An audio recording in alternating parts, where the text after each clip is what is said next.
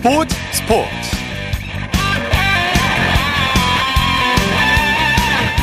여러분 안녕하십니까? 아나운서 이창진입니다. 거침없는 상승세를 보이던 프로야구 롯데가 4월의 마지막 날인 오늘 기적같은 역전 드라마를 썼습니다. 롯데가 LG를 꺾고 단독 1위로 올라섰는데요. 무려 13년 만에 8연승을 기록했습니다. 롯데가 봄에만 잘한다고 해서 일명 봄때라고 불리기도 했죠. 그런데 이번 시즌에는 예년과 달리 승리에 대한 강한 의지로 끝까지 포기하지 않고 기적의 드라마를 썼는데요. 올해는 롯데의 가을 야구를 볼 수 있을까요?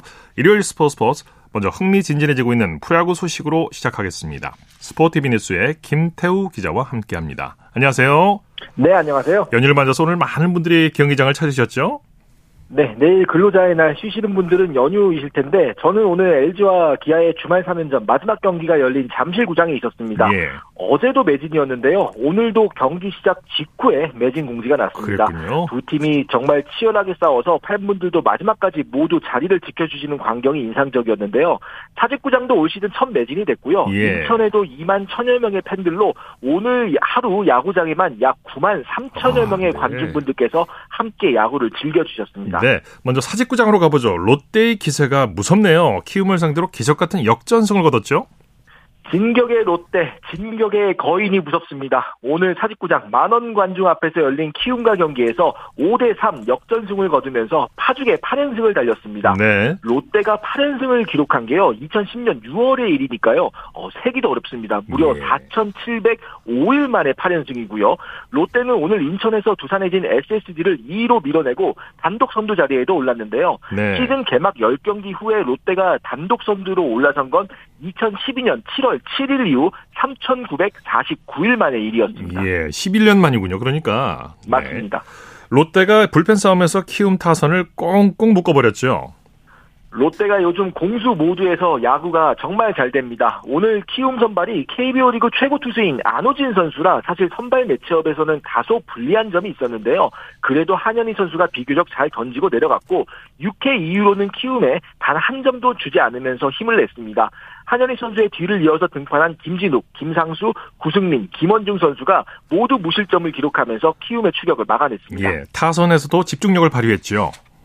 안호진 선수를 상대로 선취점을 뽑은 게 오늘 경기의 주요한 포인트였습니다. 2회에는 안권수 선수의 희생플라이, 3회에는 안치홍 선수의 적시 2루타로 두 점을 먼저 앞서 나갔고요. 2대 3으로 뒤진 7회에도 집중력이 좋았습니다. 2사 1, 3루 상황에서 상대 보크로 동점을 만든 것에 이어서 렉스, 전준우 선수가 연속 적시타를 터뜨리면서 필승조 등판에 판을 깔아줬습니다. 네. 자, 롯데의 8연승 비결을 좀 살펴볼까요? 일단 롯데는 지금 현재 공수 밸런스가 굉장히 좋은 모습을 보여주고 예. 있고요. 예. 선발 투수들이 약간 좀 부진한 점은 있지만 불펜이 그만큼 철옹성을 지켜주고 있습니다. 그리고 수비도 안정된 모습을 보여주고 있고 여기에 타선이 오늘처럼 한 번의 기회를 놓치지 않고 물고 늘어지는 모습들을 보여주고 있는데요. 네. 어, 서튼 감독은 연승을 이어가고자 하는 선수들의 강한 투쟁심을 오늘 8연승의 비결 중 하나로 뽑았습니다. 여기에 만원 경기를 만들어준 팬들의 에너지가 더해져서 승리를 가져왔다면서 선수들을 칭 칭찬함과 동시에 팬들에게도 감사의 인사를 남겼습니다. 네. 그리고 오늘 취재 가셨던 잠실 경기 살펴보죠. 기아가 LG를 꺾고 주말 3연전을 싹쓸이했네요. 잠실에서는 기아가 LG와 물고 물리는 접전을 벌인 끝에 12대 8로 이기고 주말 3연전을 모두 싹쓸이했습니다. 네. 기아는 5연승을 기록하면서 단번에 5화의 승률 위로 올라왔고요. LG와 잠실 3연전에서 3판을 모두 이긴 건 2017년 이후 처음입니다. 네. 반대로 LG는 씁쓸한 3연패를 당하면서 3위 자리에 머물렀습니다. 네, 이 경기 초반부터 난타전이 벌어졌죠? 기아가 앞서가면 LG가 따라가고 LG가 앞서가면 기아가 네. 따라가고 정말 수많은 승부처가 있었던 한 판이 아니었나 싶은데요. 오늘 양팀 타자들이 모두 좋은 활약을 펼치면서 역전만 4차례가 있었습니다. 기아가 11안타, LG가 14안타를 터뜨렸는데요. 5대5로 맞선 기아가 8회 기아가 석점을 추가하자 8회 반격에서 LG가 석점을 그대로 따라 붙었습니다. 예. 다만 9회 기아가 황대인 선수의 적시타와 소크라테스 선수의 결정적인 석점 홈런을 앞서요 12대 8로 앞서갔고요. LG가 여기까지는 추격하지 못하면서 기아의 시리즈 수입이 확정됐습니다. 네, 기아 LG는 수비도 불안했고 결정적인 실책까지 나왔어요. 그렇습니다. 1회부터 선발 투수 켈리 선수의 포구 실책이 나오면서 비자책점 실점이 올라갔고요. 네. 5대 5로 맞선 8회에는 실점 없이 끝날 수 있는 상황에서 문성주 선수가 평범한 우익수 뜬공을 포구 실책하면서 석점을 헌납했습니다. 여기에 8대 8로 맞선 9회에는 마무리 고우석 선수가 무너지면서 또 하나의 우려를 낳았는데요. 예. 고우석 선수가 오늘 아웃 카운트 하나 잡는 동안에 4실점하고 무너지면서 LG는 추격 동력을 잃었습니다. 네. 인천으로 가보죠. 두산이 SSG를 두르고 4연패에서 벗어 났네요. 인천에서는 두산이 SSG를 2대 0으로 누르고 4연패에서 벗어났습니다. 마운드의 호투에 힘입어 옆패를 네. 끊어야 할 타이밍에 소개의 성과를 거둘 수 있었고요. 두산은 공동 5위가 됐고 오늘 타격이 무기력했던 선두 SSG는 롯데의 1위 자리를 내주고 2위로 내려앉았습니다. 네, 두산 선발 곽빈 선수가 SSG 강타선을 잘 막아줬어요. 이제는 두산의 에이스에서 KBO 리그 전체 에이스 중 하나로 발돋움했다 이렇게 보셔도 될 것 같습니다. 네. 곽빈 선수가 오늘 선발 등판에서 6이닝 동안 단 2피 안타 7탈삼진 무실점 호투를 펼치면서 팀 승리를 이끌고 자신의 시즌 세 번째 승리를 거뒀습니다. 네. 타... 최고 시속 150km가 넘는 강속구를 던지면서 SSG 타선을 힘으로 찍어 눌렀는데요. 곽빈 선수가 이날 올 시즌 다섯 번째 선발 등판이었는데 평균 자책점이 0.88밖에 안 됩니다. 예. 타선에서도 잘 받쳐줬죠? 타선은 제한된 기회를 잘 살리면서 곽빈 선수의 호투와 보조를 마쳤습니다. 4회에는 2사 1루 상황에서 최근 부진했던 외국인 타자 로아스 선수가 우중간 적시 2루타를 터뜨리면서 오늘의 결승점을 기록했고요. 네. 7회에는 2사 1, 2루에서 김재한 선수가 적시타를 기록해서 승리까지 한 걸음 더 다가섰습니다. 두 개의 안타 모두 2사 이후에 나온 적시타라는 점이 더 인상 깊었습니다. 예. 자, 수원 경기 보죠. 삼성과 KT가 연장까지 가는 접전을 벌였네요. 수원에서는 삼성이 연장 10회 접전 끝에 KT를 1대 0으로 누르고 5연승을 기록하면서 다시 살아나는 모습을 보여주고 있습니다. 승부를 정규 이닝에서 가리지 못했을 정도로 팽팽한 투수전 끝에 기분 좋은 승리를 거뒀고요. 부상자가 많아서 제대로 된 전력을 꾸리기 어려운 KT죠. 9연패 늪에 빠졌습니다. 네, 경기 내용 정리해 주시죠. KT가 경기 초중반 기회를 살리지 못해 어려운 흐름에 빠진 가운데 삼성 선발 백정현 선수가 5이닝 무실점, KT 선발 엄상백 선수는 7이닝 무실점으로 모두 잘 던졌습니다. 이후 불펜 싸움도 팽팽하게 전개가 됐었는데요. 결국 연장 10회 1사 이후에 오재일 선수가 KT 마무리 김재윤 선수를 상대로 우월 솔로 홈런을 터뜨리면서 오늘 양 팀의 유일한 득점을 만들어냈습니다. 네. 삼성은 최근 키움과 트레이드로 영입한 김태훈 선수가 연장 10회를 막아내면서 양 팀의 연승과 연패 힘 TV가 엇갈렸습니다. 네. 대전에서는 NC가 한화를 상대로 주말 3연전을 싹쓸이했네요.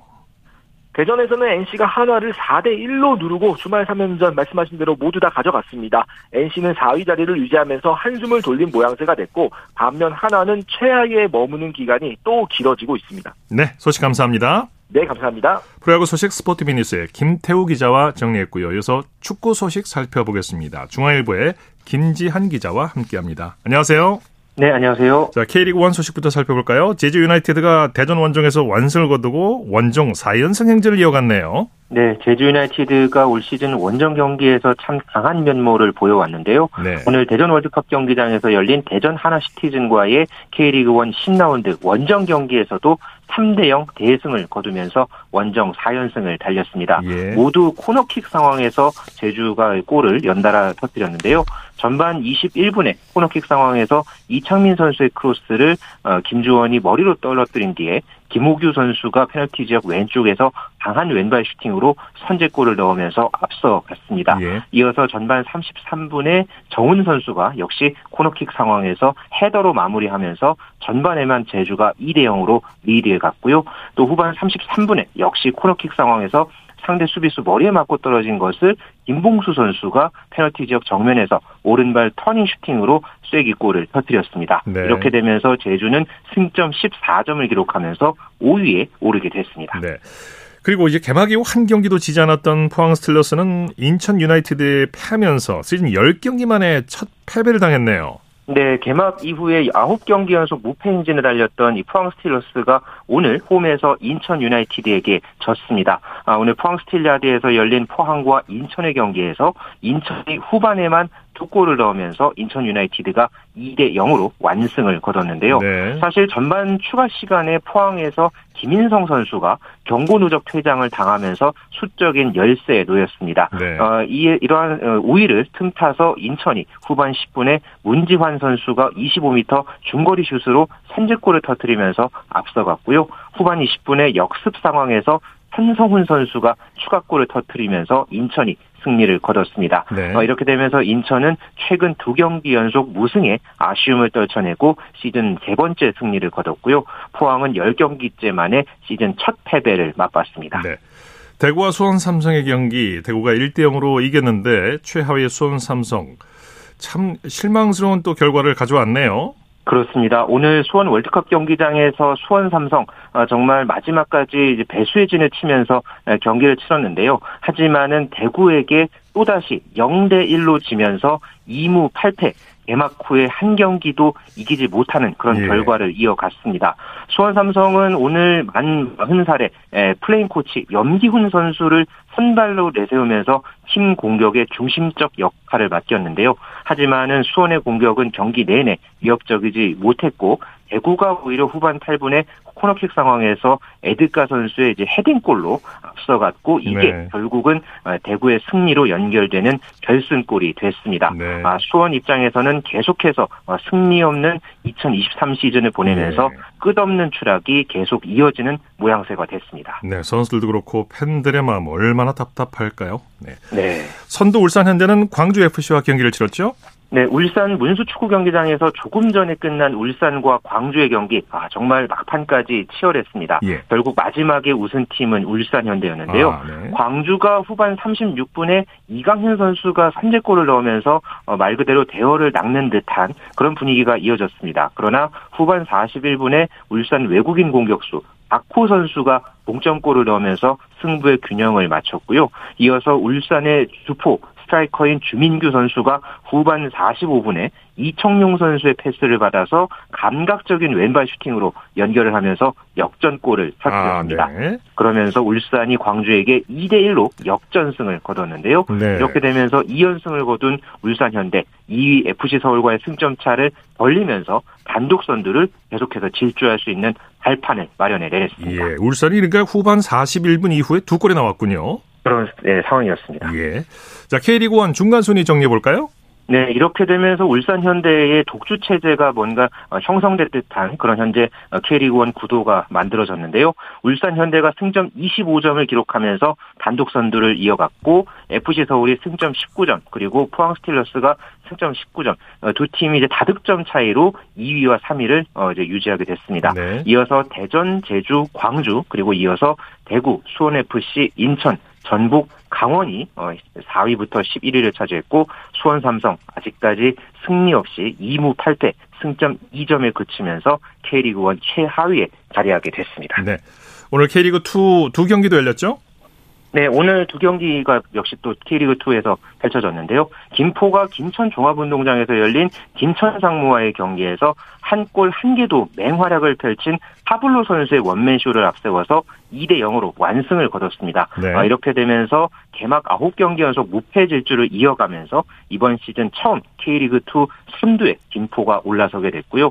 어, 목동 종합운동장에서는 성남FC가 이종호 선수의 멀티골을 앞세워서 서울 이랜드FC에게 2대 1로 승리를 거뒀습니다. 네. 어, 이렇게 되면서 승점 14점을 기록하면서 성남FC 어, 이제 6위로 3계단 상승했습니다. 네.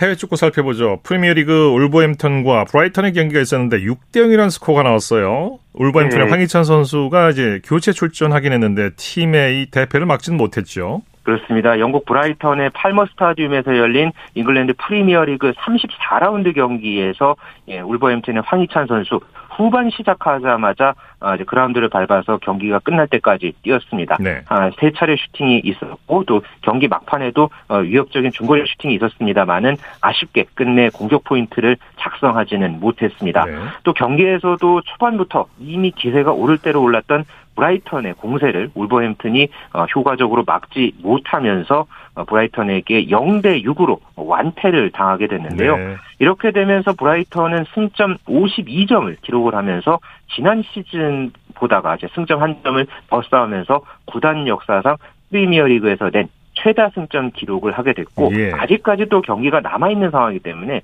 브라이턴 입장에서는 또 어느 정도의 또 승점을 더 쌓게 될지 어, 좀더 지켜봐야 하는 상황이 됐습니다. 네. 이탈리아 나폴리의 김민재 선수는 잠시 후에 32라운드 경기를 앞두고 있죠. 네, 잠시 후에 나폴리가 우리 시각으로 밤 10시입니다. 이탈리아 나폴리의 스타디오 디에고 아르만도 마라도나에서 열린 세리에 A 32라운드 살레르니타나와의 맞대결을 앞두고 있는데요. 네. 조금 전에 경기 출전 명단이 발표가 됐고요. 나폴리의 중앙 수비수 김민재 선수 단연 선발 출장 명단에 이름을 올렸습니다. 네. 현재 승점 78점으로 세리아 선두에 올라 있는 나폴리인데요.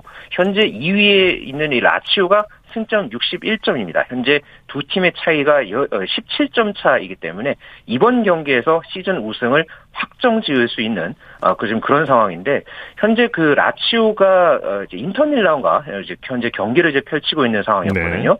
어, 현재 인터밀란이 라치오에게 3대 1로 앞서 있습니다. 예. 때문에 만약 나폴리가 이번 경기에서 승리를 거두게 된다면은 어 이제 자력으로 어, 남은 6경기 결과에 관계없이 예. 우승을 확정짓게 되고요. 음. 네, 때문에 이번 경기 나폴리에게 무척 중요하고 김민재 선수의 활약 역시 기대되고 있습니다. 네, 우승하게 되면 33년 만에 우승이 되겠고요.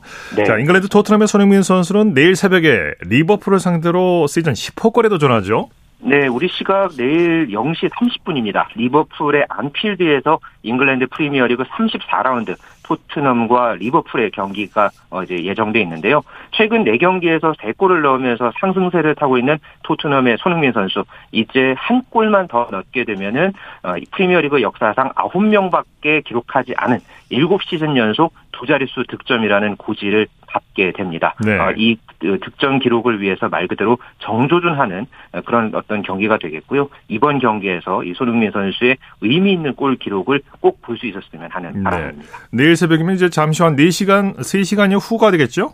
그렇습니다. 네. 네. 0시 30분이면 3시간 네. 후에 네, 시작이 됩니다. 예. 소식 감사합니다. 네, 고맙습니다. 축구 소식 중앙일보의 김지한 기자와 살펴봤습니다.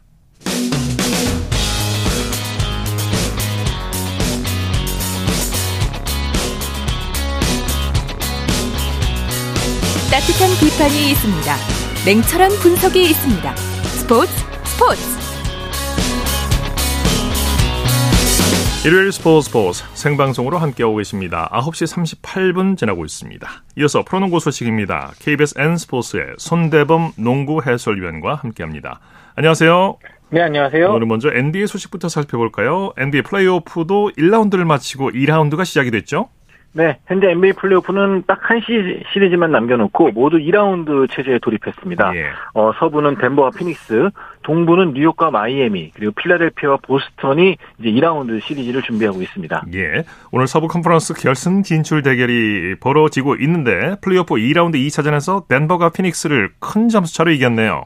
네, 이 시리즈 승자가 이제 서부 컨퍼런스 결승이 올라가게 되는데요. 어, 1위 팀 덴버 너게츠가 4위 팀 피닉스 선즈를 상대로 125대 107로 대승을 거뒀습니다. 이 경기가 바로 2라운드의 서막을 연 시리즈였는데요. 네. 어, 덴버는 이번 시즌 홈에서 강세를 보이는 팀답게 오늘도 2쿼터에 일찌감치 점수차를 벌리면서 첫 승을 따냈습니다. 네, 오늘 승리의 1등 공신을 꼽는다면요? 네, 오늘은 이 가드 저말 머레이 선수가 1등 공신이 됐는데요. 이 34득점에 9어시스트로 맹활약을 했고요. 또한 MVP 후보인 니콜라 요키치 선수가 24득점에 리바운드 19개를 걷어냈습니다. 네. 어, 피닉스는 듀란트가 29점, 데빈 부커가 27점을 기록했지만 어, 역시나 약점으로 지적됐던 이 벤치 전력 대결에서 밀리면서 어, 첫 패를 당하고 말았습니다. 네. 내일 LA 레이커스와 세크라멘토가 서브 컨퍼런스 결승 진출을 다투게 되죠. 네, 이제 서부 컨퍼런스 2라운드 한 자리가 비어 있다고 말씀을 드렸었는데요. 예. 어, 내일 3위 팀 새크라멘토와 6위 팀 골든스테이트가 어, 7차전까지 가게 되었습니다. 어, 내일 경기는 새크라멘토 홈 경기에서 열리게 되는데요. 어, 원정에서 열세였던 골든스테이트가 이 새크라멘토를 꺾을 수 있을지 관심을 모으고 있습니다. 어, 이 대결의 승자가 이제 레이커스와 대결을 하게 됩니다. 네. 동부 컨퍼런스는 어떻습니까? 네, 동부 컨퍼런스 플레이오프는 이제 내일 새벽 2시에 시작이 되는데요. 어, 뉴욕 닉스와 마이애미의 대결로 문을 열게 됩니다. 예. 어, 뉴욕과 마이애미는 90년대부터 이어졌던 전통의 라이벌 관계인데요. 어, 마이애미는 최근 지미 버틀러 선수의 영웅적인 활약이 화제가 되고 있죠.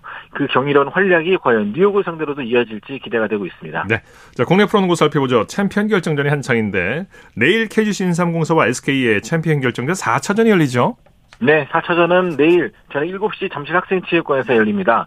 어, 현재 KDC 인상공사가 2승 1패로 앞서고 있는 상황이기 때문에 네. SK 입장에서 내일 반드시 원점으로 돌려놔야 되는 상황인데요. SK는 두 경기 연속으로 부진했던 이 김선영과 자밀 원희가 이 빨리 제 기량을 보여주는 게 중요할 것 같습니다. 네. 현재까지 전력을 분석해 본다면 어느 팀이 유리할까요? 네, SK가 아무래도 지금 거의 한 달째 하루 걸러 한 경기씩 치르고 있다 보니까 네. 이 체력적으로 많이 지쳐 있는 게 사실입니다. 그렇죠. 어, KGC는 반면에 스펠맨의 슈팅이 살아나면서 분위기도 같이 올라왔는데요. 어, 2승 1패로 앞서고 있는 만큼 어, 조금 더 통합 우승에 유리해 보이는 게 사실입니다. 네, 소식 감사합니다. 고맙습니다. 프로농구 소식 KBS N스포츠의 손대범 농구 해설위원과 살펴봤고요. 이어서 한 주간 이슈가 됐던 스포츠계 소식을 집중 분석해보는 최동호의 스포츠 칼럼 시간입니다. 한국 여자 아이스하키가 한 단계 올라섰습니다. 사상 처음으로 2부 리그 승격에 성공했는데요. 스포츠 평론가 최동호 씨와 함께 이 내용 살펴보겠습니다. 안녕하십니까? 예, 안녕하세요. 자, 한국 여자 아이스하키 대표팀 세계 선수권 대회 디비전 1 그룹 B에서 우승을 차지했죠.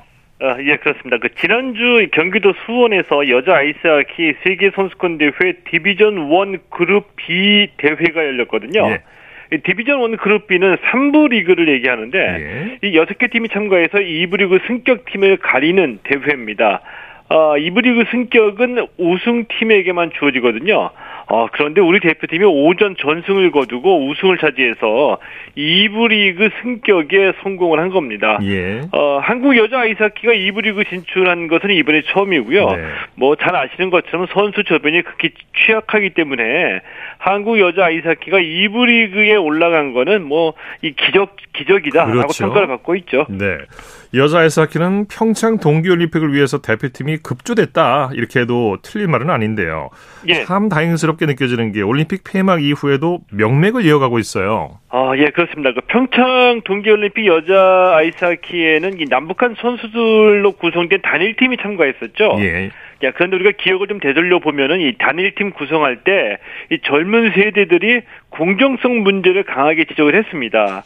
이 당시에 정부에서 이 지적을 받아들여서 이 단일팀만 우리 단일팀만 엔트리를 기형적으로 늘리기도 했었고요. 예. 자, 그런데 이때 이 당시 정부가 약속한 게 있었거든요.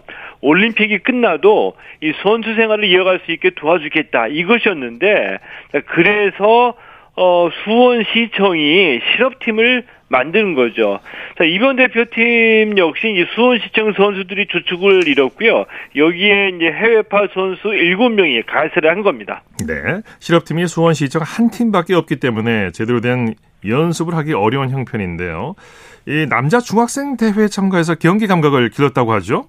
어, 예, 그렇습니다. 그러니까 여자 아이스하키는 고등학교, 대학팀이 없고요. 중학교 팀만 두 개가 있거든요. 네, 네. 자, 그리고 어, 실업팀 수원시청만 달랑 한 개 이렇게 존재하는 게 현실이거든요. 네. 자, 이러다 보니까 이 수원시청이 마치 이 국가대표 상비군 같은 그런 역할을 하고 있는 거고요.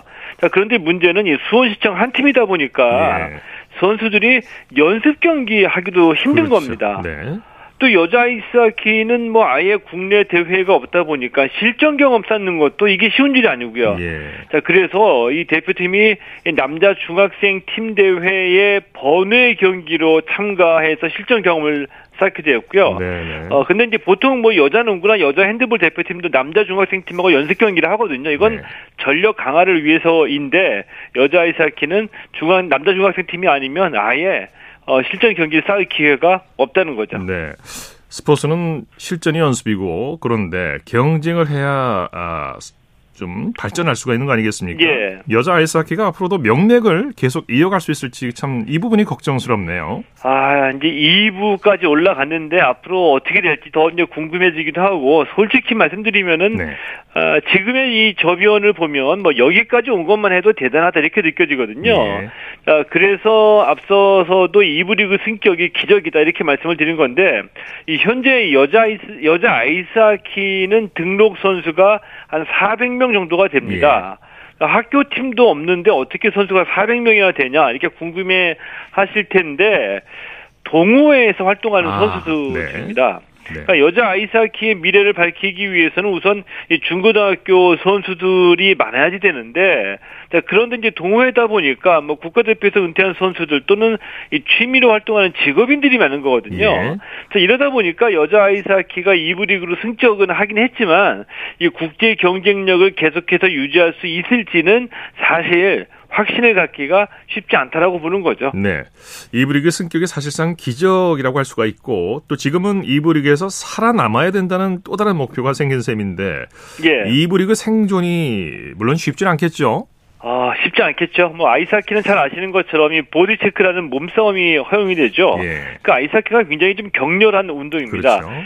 어, 우리 대표팀 21명 가운데 18명이 신장 150cm에서 160cm대를 왔다 갔다 하거든요. 2부 리그 기준으로 보면은 어 피지컬이나 파워나 기술 모두 다 우리가 열세인 게 사실이고요. 예. 뭐 여기 여기에다가 또 이 경기 경험 자체도 많이 부족하다고 볼 수가 있겠죠. 뭐 어쩔 수 없이 어 이런 형편이니까 우리 대표팀은 우리끼리 할 수 있는 걸 최대한 끌어올려야 되는데 예. 우리끼리 할 수 있는 거 그게 바로 이제 체력과 조직력이라고 볼 수가 있습니다. 네. 때문에 어 체력 조직력의 승부를 걸어야 되고요. 2부 리그와 관련해서 대표팀의 김도현 감독이 무조건 잔류가 목표인 인데 쉽지 않을 것 같다 이렇게 얘기하면서 재미없을 수도 있겠지만 살아남기 위해서는 수비에 치중할 수밖에 없다 이렇게 좀 네. 의미 있는 얘기를 하기도 했었죠. 네, 말씀 잘 들었습니다. 예, 고맙습니다. 최동호의 스포츠 칼럼 스포츠 평론가 최동호 씨와 함께했습니다. 쳤다 하면 홈런이고 슛 없는 한편의 드라마. 그것이 바로 그것이 바로 손에 잡힌 우승 트로피. 목에 걸린 그 배달. 너와 내가 하나 되는 그것이 바로 그것이 바로 그것이 바로 꿈꾸던 스포츠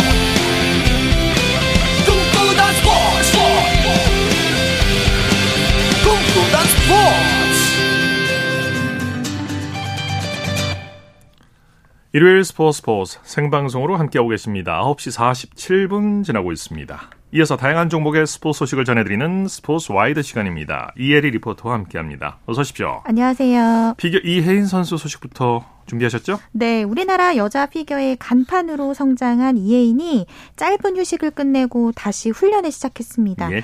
이해인은 2023-2024 시즌부터 진행되는 새 시즌은 트리플 악셀 점프에 도전하겠다고 했습니다.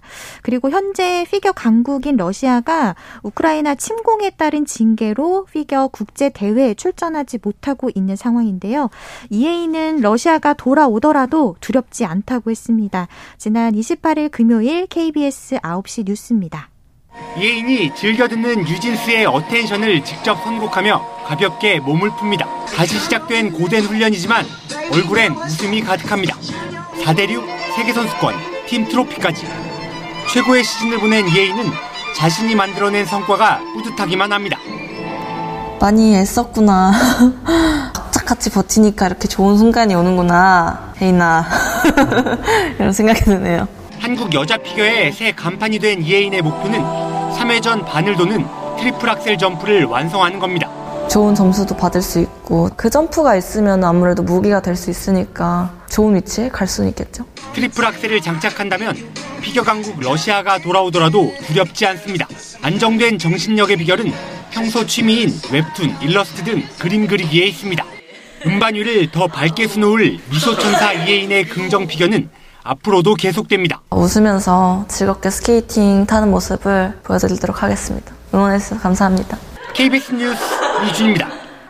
네, 배드민턴 여자 단식 간판 안세영이 천위페이를 꺾고 아시아 선수권 단식 결승에 올랐네요. 네, 여자 단식 세계 랭킹 2위 안세영이 우리나라 시간으로 오늘 아랍에미리트 두바이에서 열린 아시아 배드민턴 선수권 대회 여자 단식 준결승에서 세계 3위 중국의 천유페이를 2대 1로 꺾었습니다. 안세영은 지난달 최고 건위 전형 오픈 결승전에서 천유페이를 꺾고 우승을 했는데요.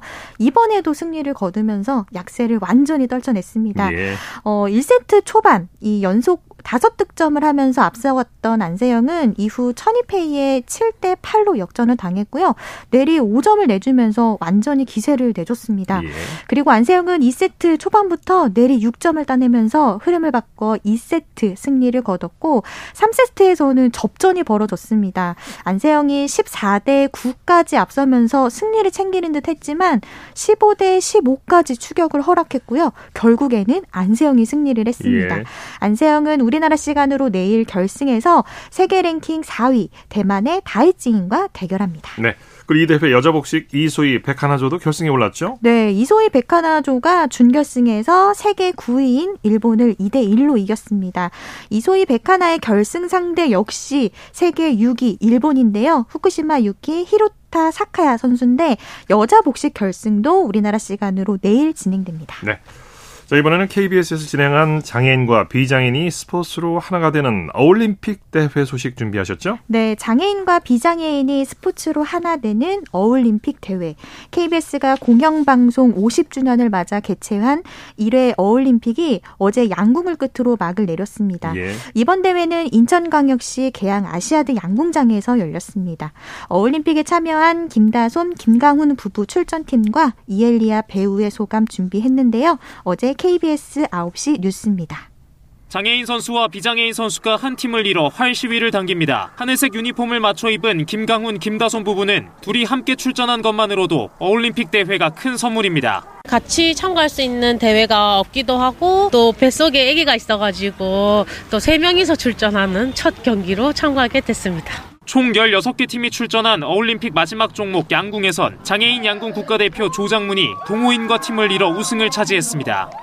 KBS 50주년을 맞아 열린 올림픽 참여 열기도 뜨거웠습니다. 올림픽 양궁 2관왕 장혜진이 1일 코치로 동참했고 휠체어 농구와 육상 종목에 배우와 가수 등이 출전해 스포츠로 장애와 비장애의 벽을 허물었습니다. 출전 선수들과 가족들은 너나 할 것 없이 하나 된 모습으로 스포츠가 주는 감동을 함께 나눴습니다. 장애인과 비장애인이라는 분류가 느껴지지 않을 만큼 말 그대로 스포츠로 인해서 한 마음과 한 목표를 갖게 된 거잖아요. 그걸 정말 옆에서 지켜보니까 굉장히 감동적이다라는 생각. 모든 사람이 똑같이 스포츠를 즐긴다는 의미로 시작된 어올림픽은 모두에게 스포츠가 갖는 감동과 짜릿함을 선사하며 막을 내렸습니다.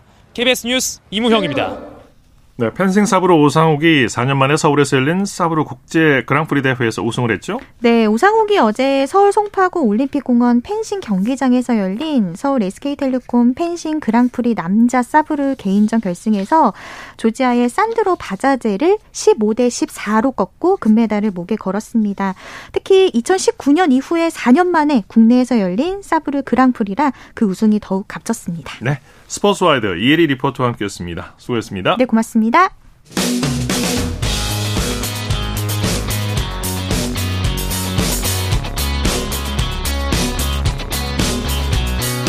따뜻한 비판이 있습니다. 냉철한 분석이 있습니다. 스포츠 스포츠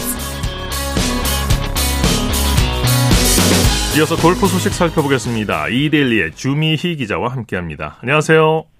네, 안녕하세요. 먼저 KLPGA 투어부터 볼까요? 이다연 선수가 올해 첫 메이저 퀸이 됐네요. 네, 오늘 경기 양주시의 레이크우드 컨트리 클럽에서 시즌 첫 메이저 대회 크리스 F&C 제45회 KLPGA 챔피언십이 막을 내렸습니다. 예. 최종 합계 13언더파 275타를 기록한 이다현 선수가 우승 주인공이 됐습니다. 이다현은 오늘 최종 4라운드에서 버디 7개를 잡고 보기 3개를 범해 4타를 줄였고요. 2021년 한화클래식 재패 이후 1년 8개월 만에 통산 7승째를 거뒀습니다. 우승 상금은 2억 3,400만 원을 받아 상금 랭킹 27위에서 2위로 수직 상승했습니다. 2019년 한국여자 오픈, 2021년 한화 클래식에 이어 이번 대회까지 메이저 대회에서만 3승을 거둔 이다연은 네. 커리어 그랜드 슬램에도 한 걸음 다가섰습니다. 커리어 그랜드 슬램은 5개 메이저 대회 중 4개 대회 정상에 오르는 대기록입니다. 네. KLPGA 투어에서 이 기록을 달성한 선수는 아직 아, 없습니다. 그렇군요. 이다연 선수가 메이저만 3승을 거뒀군요. 네. 이다연 선수가 작년에 큰 부상을 당했어서 이번 우승이 더 뜻깊었다고 하죠? 네, 이다현 선수는 작년 8월 말에 왼쪽 손목과 팔꿈치 인대 파열 진단을 받고 수술을 했습니다. 네. 두 군데 수술을 동시에 받을 만큼 큰 부상이었는데요. 이 때문에 하반기를 통째로 쉬면서 재활에만 매달렸습니다. 이다현 선수는 유달리 크게 다치는 경우가 많았습니다. 네. 2017년에는 시즌을 앞두고 체력 훈련으로 달리기를 하다가 왼쪽 발목 인대가 파열되기도 했습니다. 이때도 이다연은 수술을 받고 시즌이 두 달이나 지난 6월이 돼서야 투어에 복귀할 수 있었습니다. 하지만 경기력이 당연히 정상일 리 없었고 상금 순위는 시드 네. 컷인 60위 밖으로 밀려났는데요. 상금 순위 78위로 10월 팬텀 클래식에 출전해 깜짝 첫 우승을 차지했습니다. 예. 이때부터 2021년까지 6승을 거두면서 정상급 선수로 발전했는데 작년에 또 부상 암초를 만난 겁니다. 예. 그랬던 이다연 선수는 이달 초에 9개월 만에 투어에 복귀했고 복귀 네 번째 대회 만에 우승을 차지했습니다. 네. 앞으로 부상 없이 쭉쭉 뻗어나기를 기대해 보겠습니다. 신예 네. 방실실 선수의 활약이 많은 관심을 모았어요. 무려 300야드에 가까운 장타를 때려냈죠. 네, 방신실 선수는 14번 홀까지 이다연과 공동 선두를 이루며 팽팽한 우승 경쟁을 펼쳤는데요. 네. 이다연이 15번부터 17번 홀까지 3연속 버디를 잡아내 우승을 놓치고 공동 4위로 대회를 마무리했습니다. 방신실은 작년 프로로 전향한 신예인데요. 네. 2020 년부터 22년까지 국가대표를 지내며 주장을 맡은 에이스였습니다. 네. 그러나 작년 11월 치른 시드 순위전에서는 40위에 그쳐 조건부 시드를 받은 상태였습니다. 네네. 순위가 워낙 낮은 탓에 정규 투어 출전 순번이 방신실 선수에게까지 돌아오지 않았는데요. 이번 대회 출전 선수 수가 120명에서 132명으로 늘어난 덕분에 가까스로 대회에 참가할 수 있었습니다. 예. 방신실은 173cm의 큰 키에 다부진 체격으로 장타와 공격적인 플레이가 장기인 선수입니다. 네. 작년 말까지만 해도 평균 비거리가 250야드라면서 동계훈련 때 비거리를 늘리는 훈련을 열심히 하겠다고 했는데 오늘 경기에서는 드라이버 티샷을 320야드까지 아, 기록하는 대단합니다. 네, 네, 장타자의 면모를 보여줬습니다. 네. 또 방신실 선수는 우승은 놓쳤지만 나흘 내내 선두권을 달려 자신의 존재감을 확실히 선보였습니다. 네, 소식 감사합니다. 네, 감사합니다. 골프 소식 이데일리의 주미희 기자였습니다. 스포츠 스포츠 오늘 준비한 소식은 여기까지고요. 내일은 8시 30분부터 들으실 수 있습니다. 함께해 주신 여러분 고맙습니다. 지금까지 아나운서 이창진이었습니다. 스포츠 스포츠